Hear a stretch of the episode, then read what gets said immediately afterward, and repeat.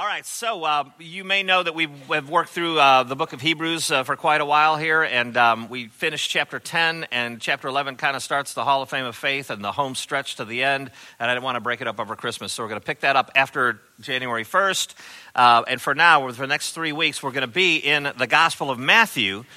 And, uh, you know, I'll tell you on the front end, one of the interesting things about this is in chapter 2, you've got the visit of the wise men and that really has happened a couple years after Jesus was born. Uh, so all these nativity scenes with the camels, uh, the, the camel, they weren't there. The kings and the camels weren't there at the, at the manger. But they are all events uh, focused on the birth of Jesus. I mean, when Herod, he says, Oh, yeah, who, has been born? Who's been born? Uh, he's worried about those who have been born uh, for the last two years. And so Herod gets, uh, does some terrible things, but uh, they're all centered around Jesus' advent and in chapter 3, boom, John the Baptist earthly ministry starts. So we're going to we're gonna spend time in the, the things surrounding Jesus' entrance into this uh, world over the next three Sundays. So here we are, Matthew chapter 1, verse 1. This is God's word. The book of the genealogy of Jesus Christ, the son of David, the son of Abraham. Abraham was the father of Isaac, and Isaac the father of Jacob, and Jacob the father of Judah and his brothers, and Judah the father of Perez and Zerah by Tamar, and Perez the father of Hezron, and Hezron the father of Ram, and Ram the father of Amminadab, Amminadab the father of Nahshon, Nahshon the father of Salmon, and Salmon the father of Boaz by Rahab, and Boaz the father of Obed by Ruth, and Obed the father of Jesse, and Jesse the father of David the king. And David was the father of Solomon by the wife of Uriah. We know who that is.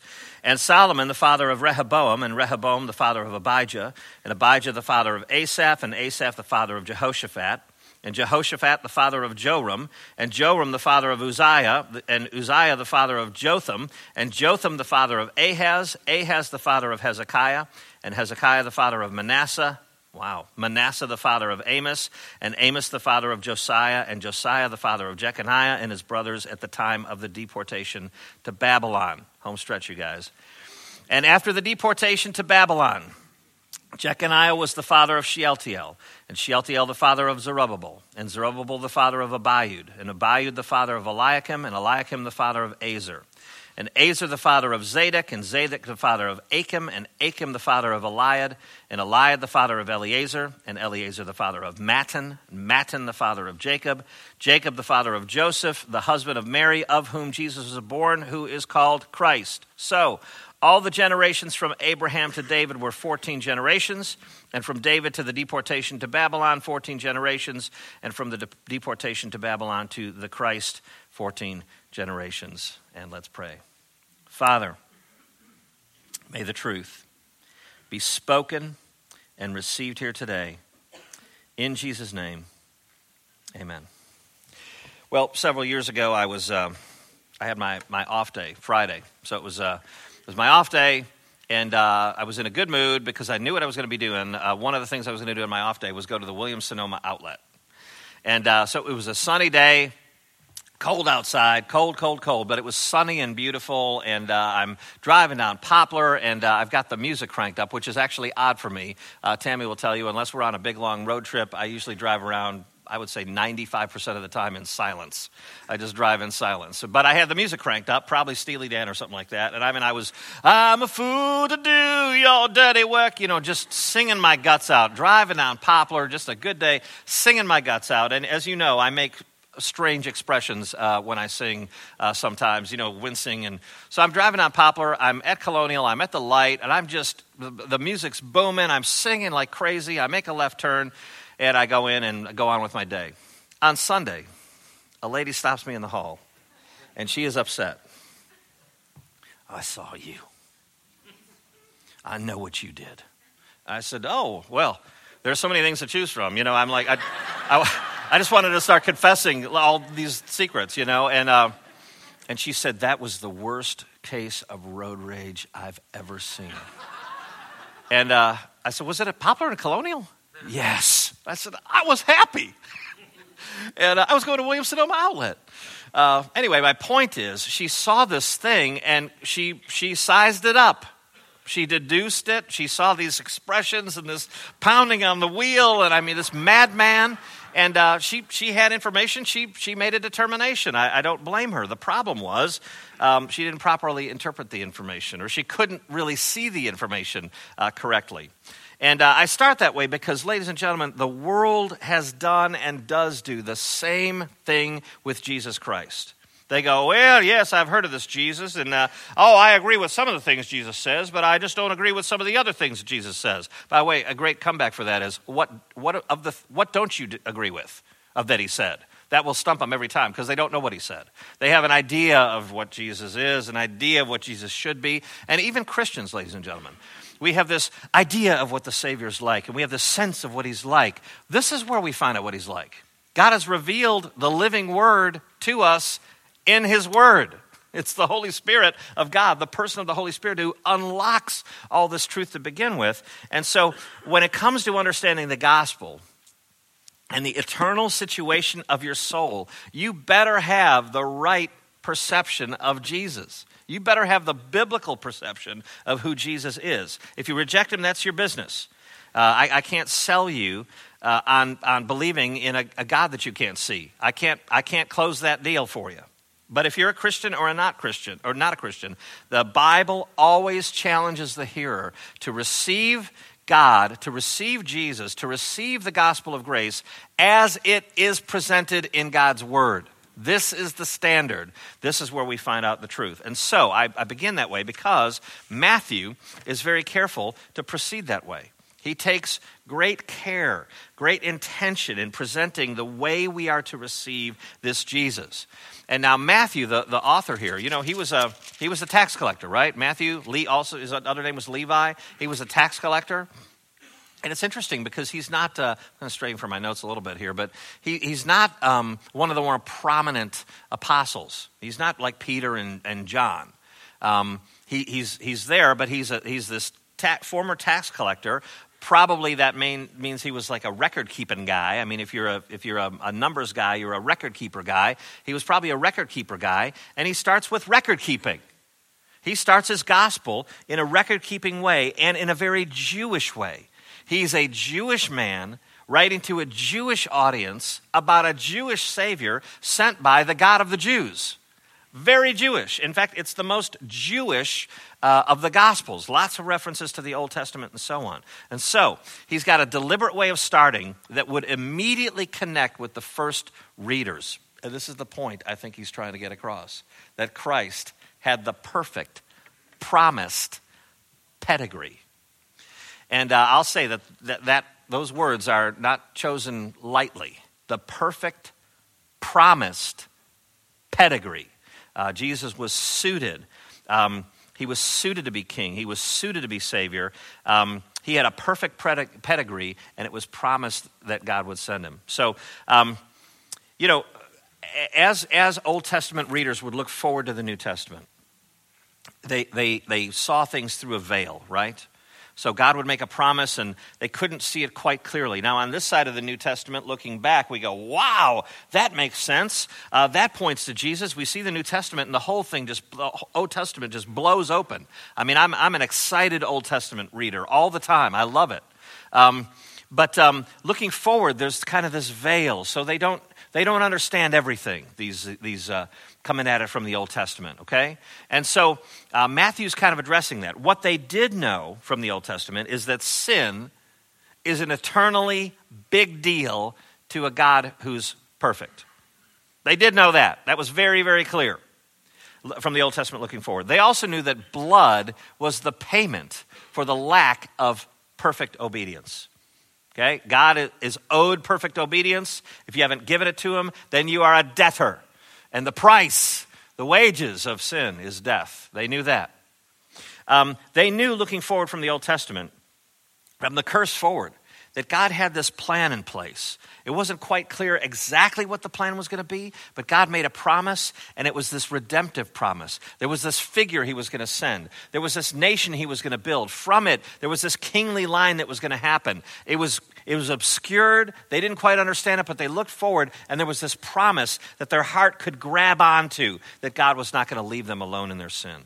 They also knew that the, the plan centered around this one central figure. It wasn't some kind of method or system or a team of people. This one figure was going to come and be the Savior. And redemption, they also knew, comes from believing the promise. Just like Abraham, he uh, believed God and it was credited to him as righteousness. That's justification by faith alone. They did understand that principle, looking forward to what we know as the cross. What they knew was that God was going to provide a deliverer okay?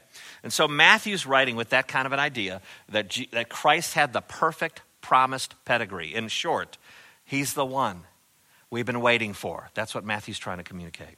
All right, let's go to the first sermon point, which is this God's grace to the unexpected. Now, please make a mental note of that sermon point God's grace to the unexpected, because I'm going to have to kind of wriggle around a minute and come back. But that is the thing that's hanging there God's grace to the unexpected. Um, but I got to tell you, there's a classic difficulty. When I say classic difficulty, I mean when you puzzle over something and go, I don't understand why there's a genealogy in Luke and it seems to be a little different than the genealogy in Matthew, and I find that to be confusing. Well, um, you're not the first one, believe me. I mean, it's been puzzled over for 2,000 years, okay? Um, and so it's a classic difficulty of the comparisons of the genealogies between Matthew and the one in Luke 3. And there are a few ways to take it, all right? And I'm just going to summarize it just to, to, to, get it over with and not bog your brain down. Um, some people go, you know, well, of course, Matthew is very Jewish minded. And Luke is very Gentile oriented. Luke is probably a Gentile himself. He's writing to a Greek dude named uh, Theophilus, and uh, he's giving an orderly account. One's a Gentile, a Gentile directed, one's Jewish directed. That in itself brings some variance to the perspective. That's a catalyst for difference, differences. But the question about the two genealogies, some commentators will say, some scholars will go, well, um, is uh, Matthew, Matthew offering a legal line? And um, Luke is offering a paternal line. In other words, um, Matthew is focusing on heirs, the ones who are actually ruling, and uh, Luke is more like who begot, who begot, who begot, who begot who. All right, so some commentators go, well, there's some differences, and, uh, and so on. And by the way, you know, one traces back, uh, Matthew's traces back to Abraham, and Luke's traces back to Adam. Okay, so that's different too. Um, other scholars will say, well, one is Joseph's line and one is Mary's line. Others will say, well, one is a royal line, that is, who sat on the throne, and the other one is a legal line. Um, they are in the lineup, but they never actually had uh, rulership and so on. Well, um, to save us all some time, I'm going to a really smart guy. Anybody heard of a uh, Donald Grey Barnhouse? You have? Was going to say, I bet, I bet the Owens have. I bet Bob, as I was reading it, I was, I, bet, I was like, I bet Bob Owens heard of Barnhouse. But anyway, listen to this quote. Um, this is from Donald Grey Barnhouse, and he says this When God the Holy Spirit begat the Lord Jesus in the womb of the Virgin, without any use of a human father, the child that was born was the seed of David according to the flesh. Now listen. When Joseph married Mary, and took the unborn child under his protecting care, giving him the title that had come down to him through his ancestor Solomon. The Lord Jesus became the legal Messiah, the royal Messiah, the uncursed Messiah, the true Messiah, the only possible Messiah. The lines are exhausted. So, whether you look at Luke's or whether you look at Matthew's, the lines are exhausted. Jesus is the only possibility. And it says, and the benefit then is any man that ever comes into this world professing to fulfill the conditions will be a liar and a child of the devil. So if you hear somebody going on Beale Street going, oh, forget the other Jesus, I'm the one. Or to the Jewish world, somebody pops up and goes, oh, look, I'm a Messiah. And the Jewish world goes, oh, good, you're finally here. No, he's not. The lines are exhausted. Jesus is the Christ. No matter how you look at it, um, it's traced back to uh, the, the, the, the, right of Jesus to be eligible um, to be the Savior. All right, so some, some technical theological difficulty there, but of, of all that genealogy and stuff, um, what you need to remember is that, um, um, yeah, here's another good quote. Puzzlement in the face of these differences must not obscure the fact that the main purpose of each genealogy is to affirm uh, the Messiah's Davidic ancestry. That's the point of all of it, okay? The point of all of it is that Christ had the perfect promised pedigree. And now to this idea of, of grace here. Um, you know, if you were going to make up a religion, ladies and gentlemen, um, you wouldn't do it this way. Uh, you'd make up some sanitized little story, and uh, you wouldn't have a genealogy like this one in Matthew. Um, you, you, wouldn't. Uh, you would. You. You. Boy, it'd be hard to get a bunch of suckers uh, to buy into this because uh, you wouldn't concoct a family tree like that. Um, if, but if you were trying to convey the astonishing gospel of grace, then boy, this genealogy looks pretty good. It's pretty inviting if you wanted to have an astonishing gospel of grace.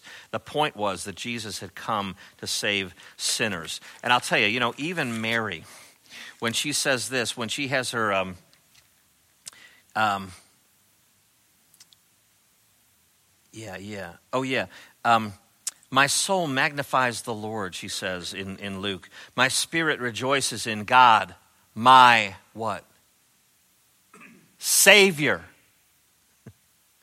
so Mary's not going, Oh, uh, I'm highly favored. Well, wonderful. Oh, uh, my blood is pure. Oh, my birth is weird. Oh, I, uh, oh. Uh. She's saying, I need a Savior. Yeah, I'm highly favored. God's using me to bring the Savior of the world into the world, and He's going to be my Savior. This Son's going to be my Savior. Mary says it quite freely. Um, so, um, yeah, she's a favored one. The Lord is with her, but uh, uh, it's because a Savior is being sent. And so, all that to say, Jesus came from a kingly and noble and regal line. And um, it's interesting as you look at this genealogy. I've already read a bunch of herky jerky names, and, and uh, we're just going to point out a few things in this genealogy that I think um, you'll, uh, you'll find encouraging. Um, about half of the uh, kings in this list did good in the eyes of the Lord. They were good kings. But even the good kings uh, had problems. I mean, uh, Hezekiah made some mistakes, and uh, uh, David, gosh, you know, he was a murderer, adulterer, and, and yet he's this, this central redemptive figure along with Abraham, David, Jesus. I mean, that's, that's what's trying to be put forth to us. I mean, it, it's, it's, some, it's something. Jehoshaphat's in this list too. He is compromised later. And so about half the kings were good, but man, they weren't perfect kings and that about half the kings were wicked who were listed, uh, doing evil in the eyes of the Lord, like Manasseh in verse 10. Manasseh, the father of Amos, um, in 2 Kings 21, it tells us that he did more evil than anyone and dragged Israel astray with him for his idolatry. And it says, more, than, more evil than the nations around them. So bad was Manasseh. And yet he's in this family line. And what about, ladies and gentlemen, the four women listed? There are women in, listed in this, in this family line. And, you know, we look at it and we go, oh, only four? What was wrong with them? I mean, were they not enlightened? You, you don't understand the culture, man. That Christ is the great emancipator of women. That in creation, God builds the importance of women in. He goes out of his way to go, men are bigger, Men are louder, men are stronger. Women, ladies, I know you're strong. You're strong. You're super strong. By the way, I almost started laughing in, in the service, thinking about the way millennials talk uh, when I was singing, Ox and Ash are feeding. You know, they don't say ox and ass, it's ox and ash. Anyway, all that to say, enough of making fun of the generation. But um, what about these women? Um, it was scandalous to have them listed in such a thing. I mean, they, they, were, they were not, they were not um, voters. They, were, they didn't have leadership. Their testimony was no good in court in that culture. I mean, it was a very different culture, very different culture. And uh, that four women are listed and that a resurrected Jesus would, would reveal himself to women. It was just an amazing continuation of the value that God puts on women at creation. Anyway, women show up in this list, and it's, it's, it's, it's pretty much interesting. It would, it, it would have been scandalous, but, but when people read these names, they would have been like, whoa, whoa, whoa, whoa, whoa, wait, wait, wait. This is how we're going to announce the uh, uh, perfectly promised pedigree guy with these ladies? I mean, in verse 3, you've got Tamar. Genesis 37 indicates that she played the role of a prostitute. She's in the family tree. Um, what about Rahab in verse 5? Rahab, you remember her from Joshua 2 and what, 6, I think? Joshua 2. Uh, she helped the Israelite spies, and what was her occupation? Uh, oh, harlot, right. Another one. Um, how about Ruth? She's in the list. And we go, oh, Ruth, but you know what? She was a Moabitess. She was a foreigner to Israel. Um, so she, she, she wasn't a, a, naturally born Jew. That's pretty amazing. Um, and how about verse 6? Don't you love the way they put it? David was the father of Solomon by the wife of Uriah. And we go, oh, wife of Uriah, remember that whole story. I mean, if, if you just put Bathsheba, you go, oh, Bathsheba. But you put the wife of Uriah, guess what? That shows, I mean, they could have said Bathsheba, but when you say the wife of Uriah, you go, oh, the murdered guy. I mean, it's not, it's not the best way, the prettiest way to put it the brochure. You could say, oh, Bathsheba, beautiful name. Oh, Beth, lovely Bathsheba. Oh, he was, he was compelled by her beauty. No, you see Uriah and you go, that's right. David the murderer is a central redemptive figure in the scriptures. Is it not amazing? So, if you wanted to communicate a God who's all about cleaning up the horrible mess that sin brings, this is a great looking, this is a great looking genealogy. Um, what we're about to see is this Savior, that He's in the saving business, and that all sinners need saving. All right, so to apply this to your life, I got another quote from another good guy uh, Dan Doriani. And uh, I could have just stolen all this, but I just like the way he phrased all of it.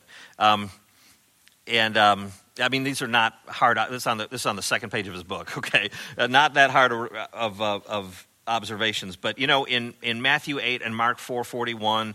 Um, uh, the storm threatens the disciples, and Jesus stands up, rebukes the waves. He says, Peace be still. And you know what they say? The, you know, the, the waves calm down, and they go, you, you just did that. You know what they say? They ask a question Who is this? That the wind and the waves obey him. And other translations around yours would say, uh, What manner of man is this? What manner of man? What manner of creature is this? That the wind and waves obey him. Who is this? Another one. Um, in Luke 7, Jesus forgives sins, and bystanders go, Forgive sins? Who is this? Because who can forgive sins but God? Who is this? And then he goes on to cite uh, the, uh, the crowd. They lay their cloaks out and palm branches and, and they shout out, Hosanna, son of David. And the city asks, Who is this?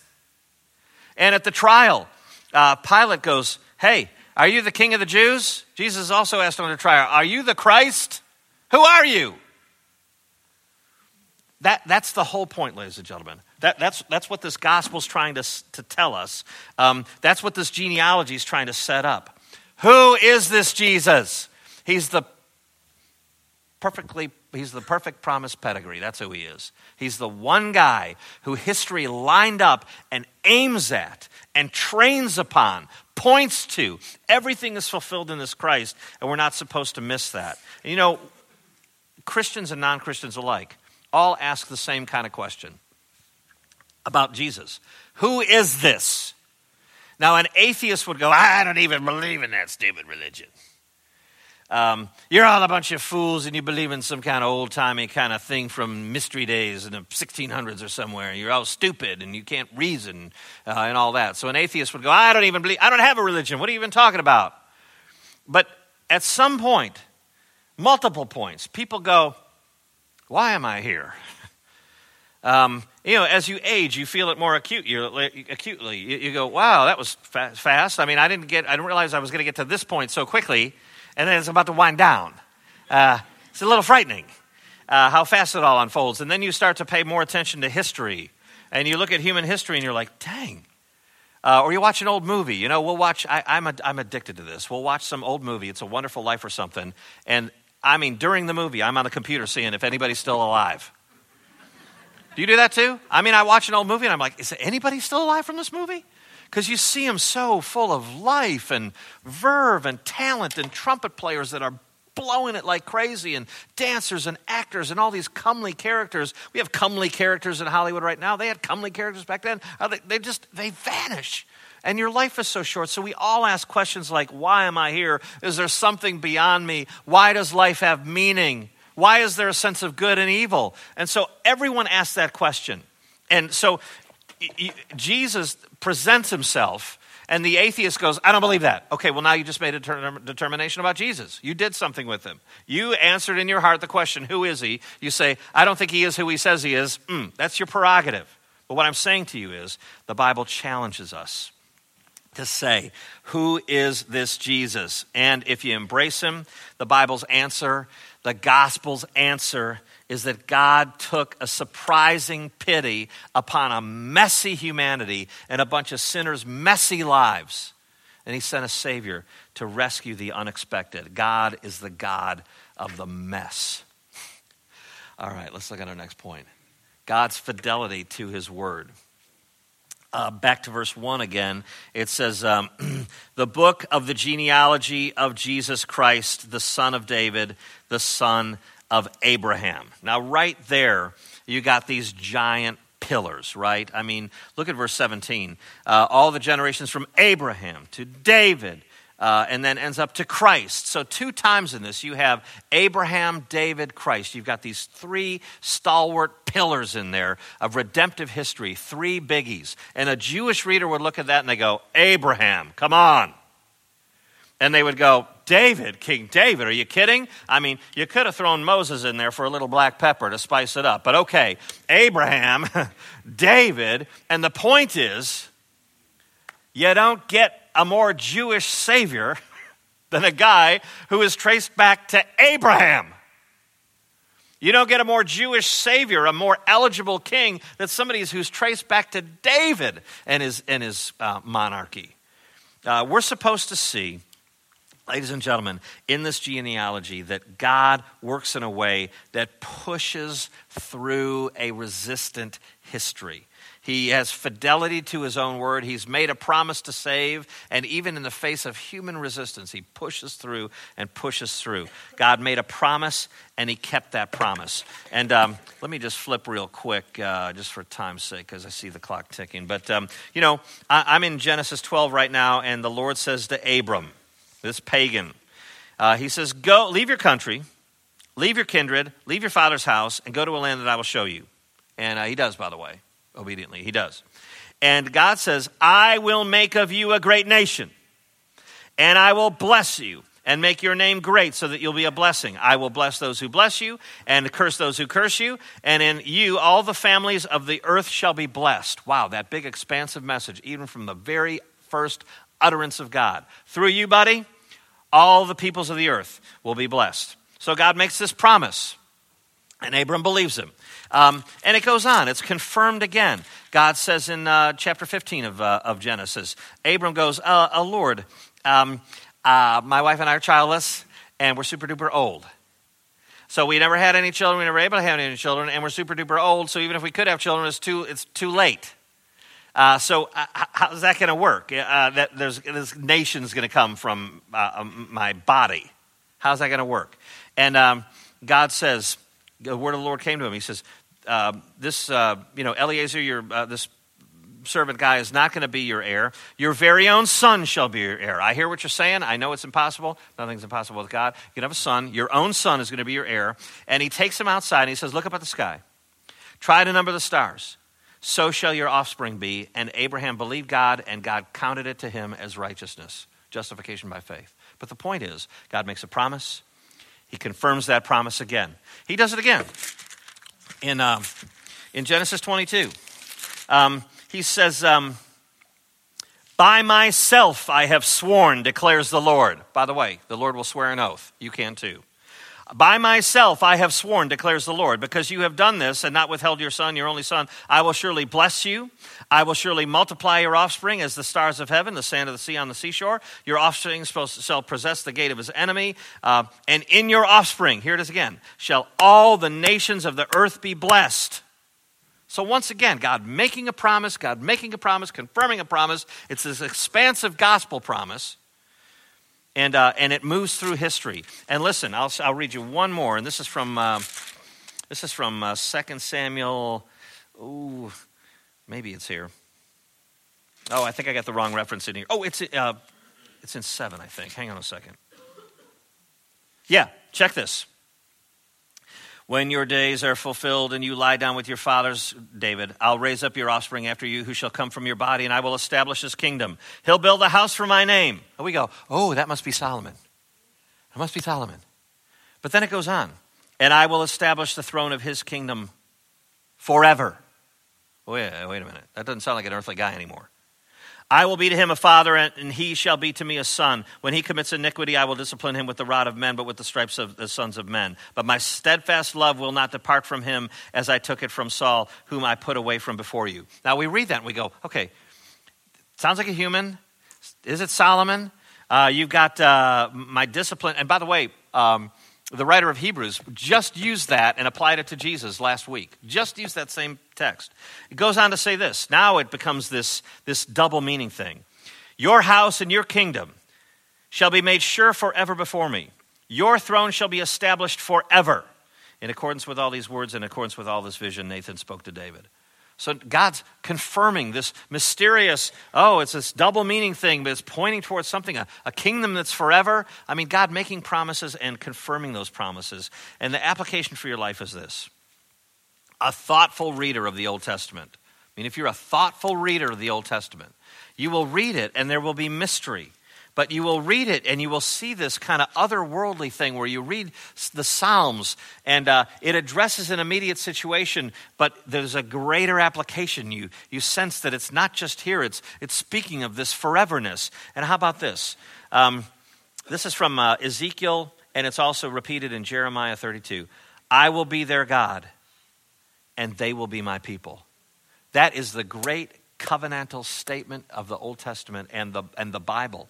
I will be their God, and they will be my people. This is the faithful God seeing to his promise um, to, to make a redeemed people for himself. All right, last point, home stretch. God's power to preserve.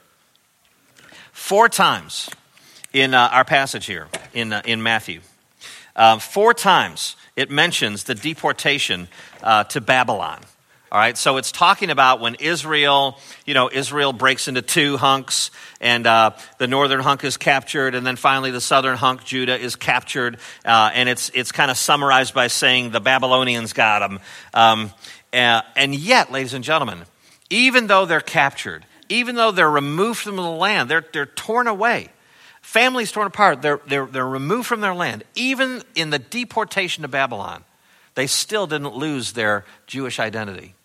In fact, they were allowed to remain, and they were allowed to come home and work on the wall and all that kind of stuff, but a remnant always remained.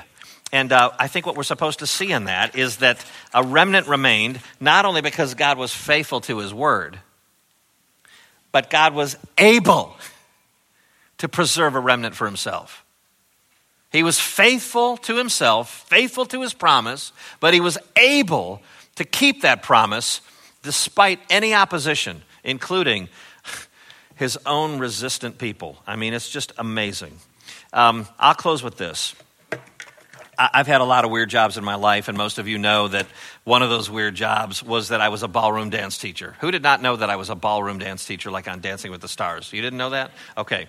Um, ask my wife. I have these strange little areas of expertise, and one of my areas of expertise is uh, we, we, we really have not been giant Dancing with the Stars uh, Dancing with the Stars fans, but we have been watching the last couple seasons.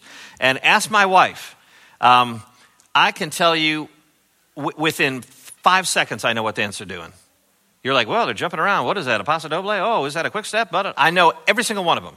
Um, I know if they're good or bad, and I can almost always pick what the judges are going to say. Now, usually the judges are a little bit more liberal, you know, seven, uh, and all that. But uh, you were out there, you were a tiger. Um, but uh, but uh, so I think sometimes they're a little bit too lenient, um, uh, especially at the end when they're all supposed to be so good. But can I do I not call it? I call it and I call it and I call it. Anyway, all to say, all that theater. It's hard to imagine. I know that I did that for four years, but I did. Um, and it was just, just like Dancing with the Stars, where you're picking the girls up in the air and all these things. I've done a lot of those lifts. I could never do them for a million dollars now. But when I was young and skinny and all that stuff, that's, I, I was able to do that. And, um, you know, I watched, like Paula Deen was on there. And, you know, you just know that you got, you know, the, the one cool guy's got Bindi, the, the crocodile hunter daughter, and she's, hey, Bindi, boink. You know, she's all limber and everything. You get Paula Deen, eh, you know. Uh, and I watch these dancers push these ladies around out there, and it reminds me I had several students. I taught a lot of couples, and then I taught these older ladies. I, this one woman named Anne, and she was so sweet. I liked her so much. She was probably 75, and she was a very heavy set lady. And these heavy set gals are usually pretty light on their feet because they're on the balls of their feet. And so even though they're like way out to here, you're, you're, you're, they're very light. I mean, they're floating around. Um, and so she was this great student. She did really well until she got in front of a room full of people, and then she was just petrified. And she would kind of glaze over and get this expression on her face. She was the dearest. Well, I just loved her.